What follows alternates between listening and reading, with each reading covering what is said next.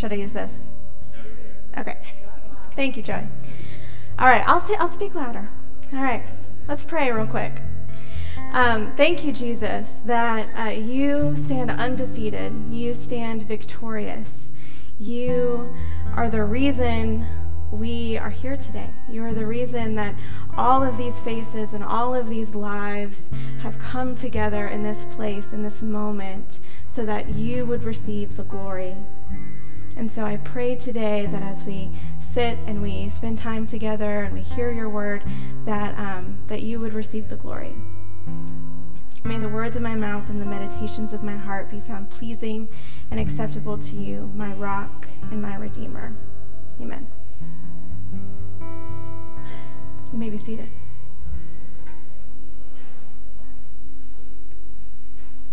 Nothing like a little technological hiccup to get the morning started. It, it, you're right. It would not be ReGen without a little mic issue. Oh, waka waka. Okay. Uh, good morning. Hi, everyone. Uh, my name is Christen. If we haven't met yet, I get to be on the teaching team here at ReGen, and so I'm really excited to be with you this morning. Um, and before we dive in, I just want to kind of like name what's happening in the room because last week was a very emotional week for a lot of us. Um, we said goodbye to Kyle and Steph Tennant. And um, I just want you to know that if you're still feeling kind of sad about that or weird that this is our first Sunday without them, like that's okay. That's a totally valid way to feel. Um, and I, I, see you, I hear you, understand you. Um, and if you're like, I have been grieving for six months, I'm good, we can move on. That's also valid, and you're allowed to feel both things at the same time. That's kind of the beautiful thing about being a human being, right? There's a lot of feelings that aren't mutually exclusive. So um, just know that you are seen, you are loved. The over- oversight team is here to kind of guide you through this transition. The teaching team is here for that.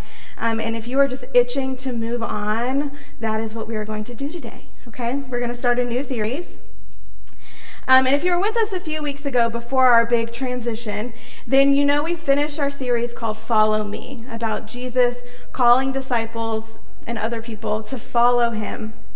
And so for this next series, it's almost like we're taking that next step with Jesus. We're going to kind of continue on and see what it is he has to say about himself and about the kingdom which he came to bring. So, as a church family, we're going to spend some time in the parables of Jesus. But let me start with a little bit of a confession because you know, when I get up here, I really like to talk about myself. Um, I cannot help it. Um, so, fun fact I am the most unobservant person that I have ever met personally. And Tim, can my husband, can probably give you like 17 examples. I've only got two because I also happen to have a terrible memory. Um, that that's for another sermon another day. Um, but really, the, the crux of it is that I just don't pay attention to my surroundings very well. So let me give you an example. So, for a, a, long while, I commuted to Kent State main campus in Kent, Ohio. Um, about every day for hmm, a few years, okay? So I took that same route every single day, about 45 minutes. And so one day I'm driving, I'm going to school, whatever. I look over to my left. I kid you not, there is a brand new house on the side of the road. Like you can tell it's newly constructed. And I swear I never saw a single person with a hammer. Like it just appeared one day on the side of the road. I, I was baffled. I, had no idea it was being built. Like um, I had been driving past this thing for months. Okay, um, and then it's just there. It's magical. Also, now I'm gonna let's see let's see if I'm not alone in the world. Did you know? Okay, so you know dandelions, right? The little yellow flowers. Did you know the white puffy things that you blow on to make a wish is the same flower?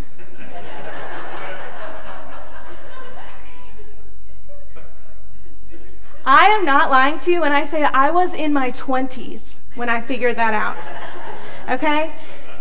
A shocking, and I, you better believe every day that week I was like, hey, did you know about dandelions? Have you heard? Shocking, okay? And if that's you in the room today, I see you, okay? If you didn't know that, you can pretend you did. It's fine. All right. So, okay, why am I telling you this? It is a little embarrassing, um, but it actually, I think, is a really good illustration of kind of a universal tendency to take what we can and what we cannot see and kind of weave our little version of reality, right? Like in my beautiful little Christian world, houses just magically appear without any work, and the yellow flower and the white puffy flower are completely different species. And I know those are silly examples, but maybe you're thinking of some that you do too, or some realizations that you've had along the way. And we, we try and take a look at the world and we think we can just kind of objectively figure out this thing called reality. So, like, for example, oh, my, my coworker looked at me kind of funny the other day. Like, she must think I'm incompetent. Or my husband didn't wash the dishes like I asked, so clearly he doesn't care about me. Um, oh, that friend of mine, she's like always smiling and her Instagram is beautiful. Obviously, she has her life together. She could never understand where I'm coming from. Or, oh, I keep seeing this article on my Facebook page, but then they don't talk about it on the news. It must be a conspiracy or like a cover up, right? Like it goes from really little things to really like insidious things really quickly.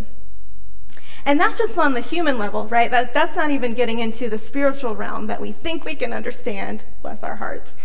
Um, that's a whole other ballpark. So, and then comes Jesus, okay? And he shows up and he just turns the whole world upside down.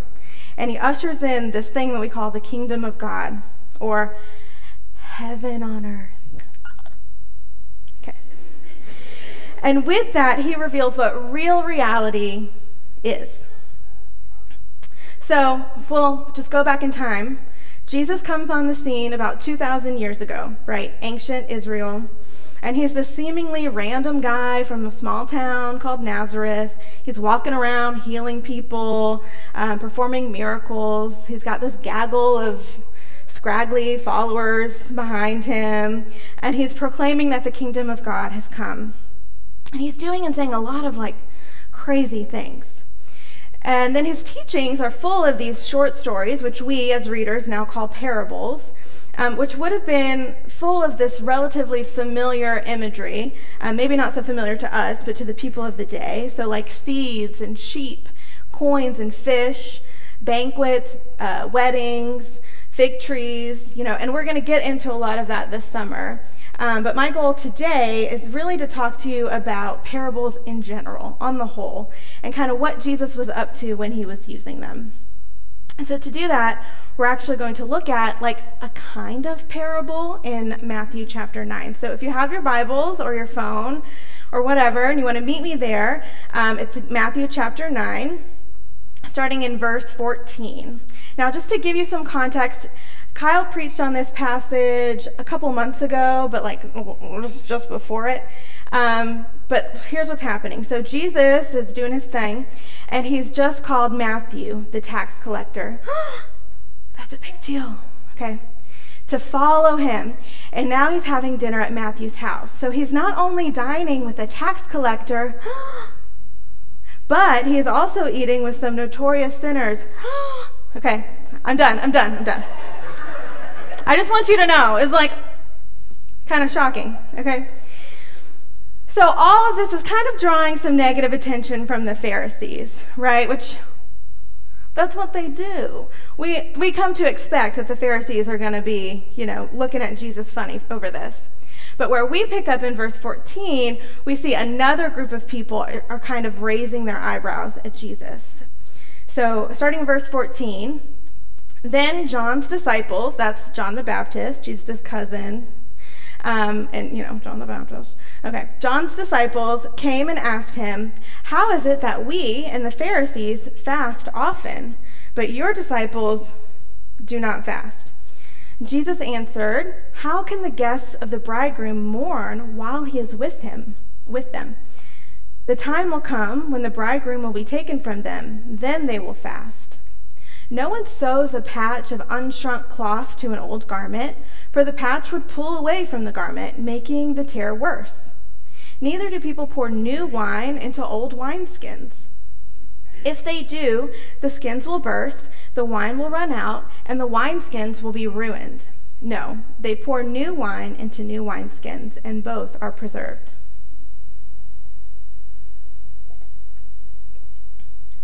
So essentially, John the Baptist's followers are like, hey, why are we doing this like super religious stuff and you and your disciples are not doing this like super religious stuff? To which Jesus responds, like, this just isn't the time. This is not the right time. So, in that day and age, fasting was a time that com- was commonly tied to like mourning, grieving, um, a state of desperation or brokenheartedness, usually over sin or over, you know, being in danger. Like, think about uh, maybe like Daniel in exile in Babylon, and he started fasting. Like, that's a good example. Um, so, Jesus is kind of doing a couple of things in this section. So, first, he's kind of giving a little hint about himself being the Messiah. Um, and the Old Testament is sprinkled with these passages about God being the bridegroom. So, that's kind of where Jesus is dangling his little Messiah hint. Um, and so, those who were really listening might have caught this, but it wasn't outright. Um, and then, second, he's saying, you know, listen, the Messiah has come. Jesus is there. This is a time to celebrate. It's not a time to mourn. It's not a time to feel that desperation and brokenheartedness. There may be a time later once he's gone. He's not going to be there forever. Um, but this is not the time. And so he's not saying, however, that fasting is wrong or useless. So don't get excited. Um, he's just saying it's not for right then and there. And then he gets to where we're really going to dig our teeth in, and that's the metaphor about wine and wineskins and patching old clothes with new cloth. So, both examples uh, in this message are actually pretty simple, um, which is not always the case in parables, which we'll talk about in a little bit. But um, this applies to the practice of fasting for them, but in as in this context of this passage, but it also applies to other religious structures that were being upheld at the time. The old wineskins can't adequately contain the new wine, and the old cloth will just tear worse because you put new cloth on there, it'll shrink. Yeah, okay. So, in this metaphor, which barely qualifies as a parable, but we're going to go with it, the new wine is the kingdom of God. And here's Jesus pointing to these old structures, these old religious traditions that simply, they just can't contain what it is he's bringing to the picture. Now, literally speaking, for all my nerds out there, pointing to Joey specifically, um, new wineskins back in the day, I won't get into it because it's kind of gross, but just know that wineskins, new wineskins were flexible. So when you put new wine in there, it could ferment and bubble and make gases and it would expand, it would be flexible. Okay, so that's kind of the image that we're going for here flexibility. Um, and if there's any word to describe the religious state during Jesus' time, I promise you it is not flexible. So it has been thousands of years of Israel trying to get it right with just the law and just and sometimes listening to the prophets, not really. Um, and yet they have fallen continually into cycles of sin. They have been exiled into foreign lands and led back. They've raised up judges and kings, some good, some not so good.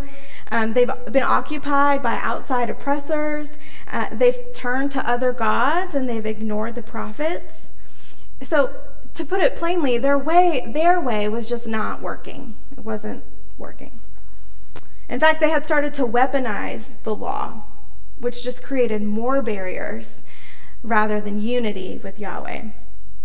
So, R.C. Sproul mentions in his commentary on Mark, it's about this same conversation, that Jesus was warning them that their king had come and that they would not be able to deal with this king unless they got rid of the structures that made it impossible for them to receive him.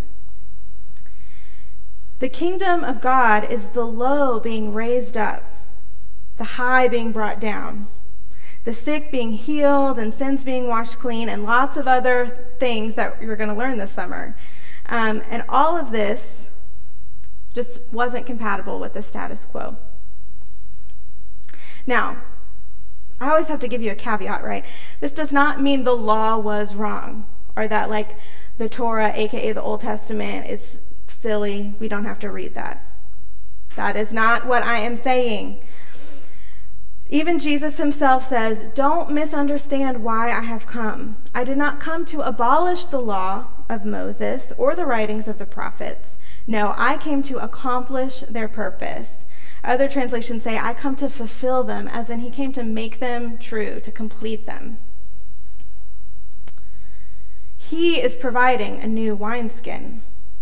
Commentator Jeannine K. Brown says, making room for the new thing God is doing in Jesus' life and ministry will likely necessitate new practices, dispositions, and ways of thinking, which is kind of analogous to the new wineskins for new wine. And this short little statement here in Matthew is, uh, as well as all the other parables, is just an expression of that. What are these it's an explanation of what are these new practices, these new dispositions, these new ways of thinking that would be required in the kingdom of God.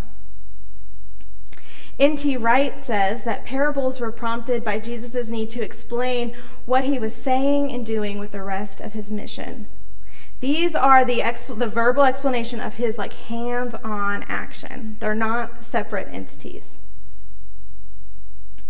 And you can see that in this passage too. If you have your Bible, you can look. Okay, so say your, your section's here. You look over here, you look over here, turn your page, do what you got to do. You will see this little dinner is happening smack dab in the middle of a bunch of healings. And in those healings, who is Jesus interacting with? Let's, let's just name them out.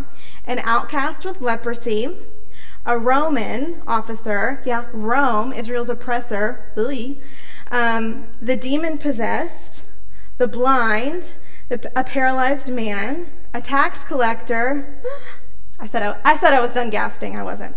Um, a young girl they thought was de- who was dead, and a woman who had been bleeding for 12 years. Someone who had been an outcast for 12 years. All many of these people, if not all, um, would not have even been permitted to set foot in the temple, and yet here's Jesus, the walking temple, coming to them and he's healing them, he's encouraging them and to have faith in the Son of Man. He's forgiving their sins, which is more than just healing their ailments. This is really, really radical stuff. Like, we cannot lose sight of that just because we have heard it a million times. And so, what is Jesus' way to explain all of these radical things that's happening? Well, he uses parables. That's one of the things. So let's talk about parables.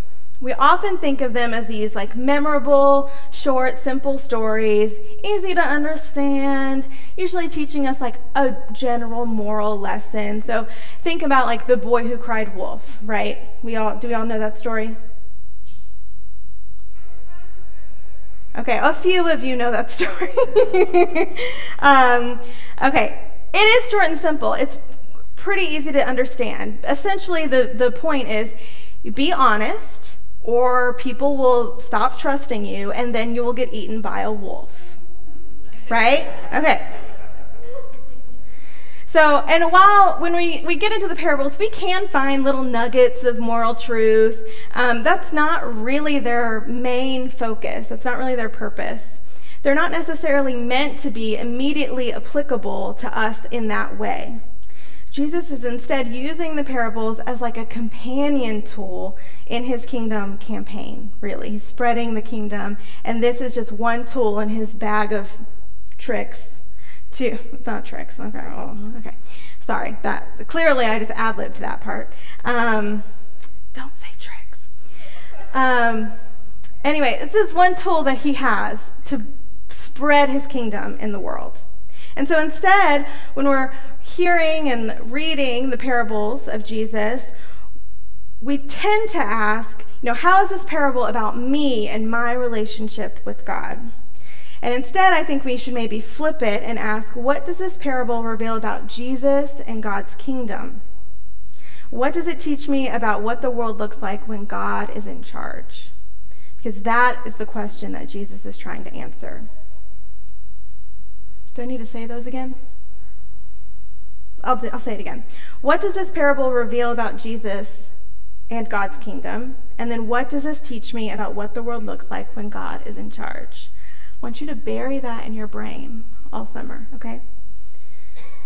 Now, next, let's just clarify that parables actually aren't always easy to understand.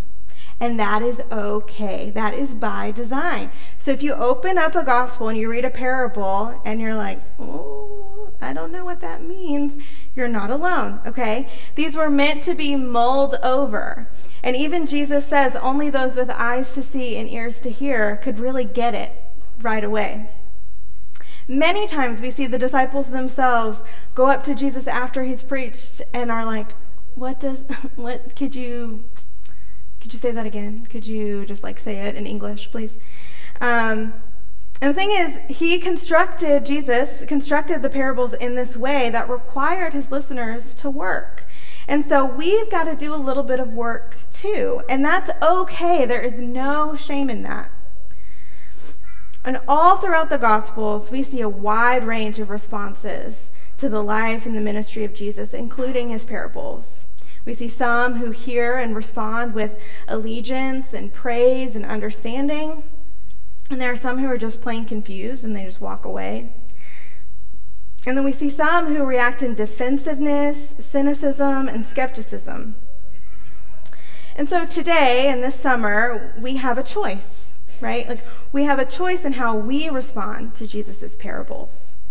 We have a choice in how we respond when Jesus asks us to do new things and how flexible we're willing to be for the kingdom of God. We can be cynical and skeptical. That's really easy to do in the year of our Lord 2023. Um, or we can be open to the new practices, dispositions, and ways of thinking that come with living in God's kingdom, even if those things are new to us. Because when we do, we start to see the world differently.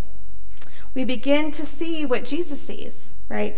And which leads us to walk as Jesus walked, and ultimately to love as Jesus loves. And then our version of reality, no matter how silly it may be with our instant houses and flowers and things, that gets flipped upside down. Because that's what Jesus does. He just does that a lot. Um, and then we get to see what's actually true. We get to see what reality really looks like. And we want to be a people who listen in order to learn about the kingdom who are open and willing to partner with Jesus in creating this kingdom here and now. This is not some like future thing happening up in the clouds somewhere. This is like boots on the ground stuff. So we want to be open to that. Because in this way, we get to catch a glimpse of the reality that is the kingdom of God. And then we get to live in heaven on earth. Will you pray with me?